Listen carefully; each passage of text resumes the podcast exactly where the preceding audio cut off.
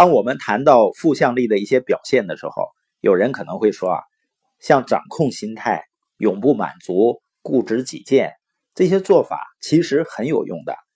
我能成为公司的领导者，负责团队建设，正是靠这些特质啊。为什么要改变呢？的确啊，这些特点确实能够帮助你取得一些成绩。但是如果你认为只有通过他们的帮助才能获得更大的成功，这就有一个很大的误区了。比如你在工作中犯了一个很大的错误，如果你有批判者心态、负向力的话，就会趁机鞭策你，让你感到内疚、懊悔。这些令人痛苦的情绪呢，甚至会让你失眠，每天惶恐不安、忧心忡忡，然后提醒自己不要再把事情搞砸了。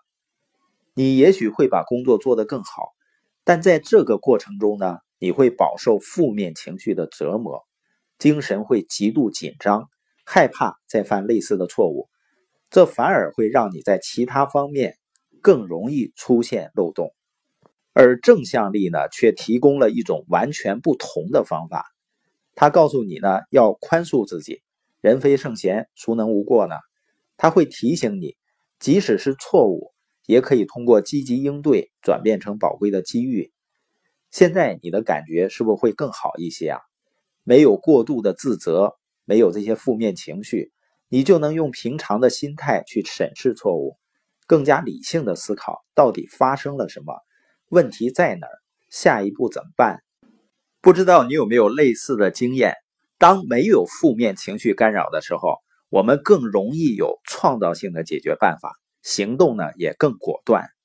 而且你会发现，很多人效率之所以低，他是把很多的时间和精力耗在自己的负面情绪上。所以简单来说呢，正向力就是让我们能不带负面情绪的看待周围的人和事儿。而且把他们都看作是一种机会，而负向力呢，却让我们经常陷在消极的情绪里。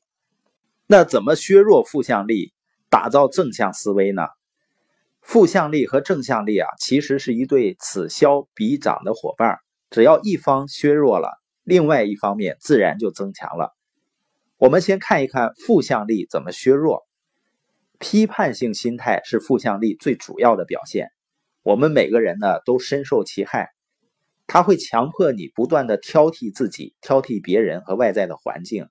人的大部分焦虑啊、压力、愤怒、失望、羞愧、内疚等情绪都是由他引起的。批判性的心态呢还特别具有迷惑性，几乎所有人都被潜意识中的批判性心态折磨过，但呢很少有人真正意识到这一点。它往往让我们误以为没有了他的督促，就会变得懒惰、胸无大志，甚至一事无成。我们要想真正削弱负向力呢，还需要了解批判者心态到底是怎么运作的。他主要通过三种方式来施展自己的影响力。一种呢是让我们挑剔自己，不管你多么努力，他总会让你觉得还不够好、不够强、不够满意。即便是很多的成功人士，你发现他们虽然表面上看起来自信满满，但私下里呢，其实都被自己的批判者心态苦苦折磨。因为他们有的担心某一天自己拥有的一切会失去，有的呢怀疑自己现有的职位纯粹是靠运气而不是能力，有的呢认为自己面对新的挑战有点力不从心，几乎没有人对自己是满意的。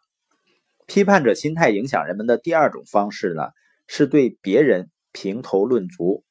这一点在恋爱关系中体现最明显。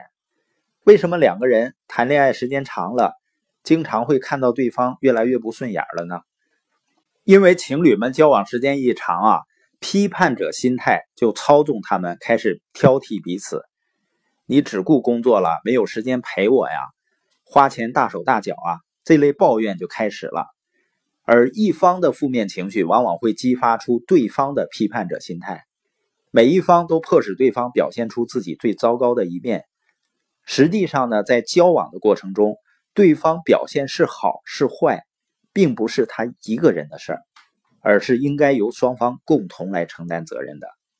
跟其他的人际关系也是一样的，假如你发现自己跟同事啊、朋友、伴侣或者孩子关系都陷入僵局，十有八九呢是你的批判者心态正忙着指挥你，对别人指指点点、指手画脚。尤其是当你百分之百的认定你自己是对的，一切都是别人错的时候，批判者心态影响人们的第三种方式呢，就是挑剔我们的生活现状。他经常使用的套路就是当什么什么的时候，我就会幸福了。中年危机呢，就是一个很典型的例子。很多看起来很成功的四五十岁的企业管理者，基本上已经实现了事业发展中梦寐以求的目标，但却没有感受到本该伴随目标实现而带来的幸福感。因为批判者心态呢，在不断的告诉你，当你职位再晋升一级的时候，你就幸福了。你在赚到五百万的时候，你就幸福了；当你的孩子呢考上清华北大的时候，你就幸福了。这样呢，很多人轻易的就被批判者心态给操纵了，很少去真正审视这些想法会使你的幸福感遥遥无期的。所以，我们说呢，人不是去追求幸福，应该幸福的追求，因为无论工作还是生活。能让你感觉内心平静和幸福的时刻，就是现在。新的目标呢，是让你未来充满希望。更重要的是什么呢？你要坚信当下的生活和工作中，其实已经存在着让你幸福的东西。这样呢，才算真正破解了批判者思维的魔咒。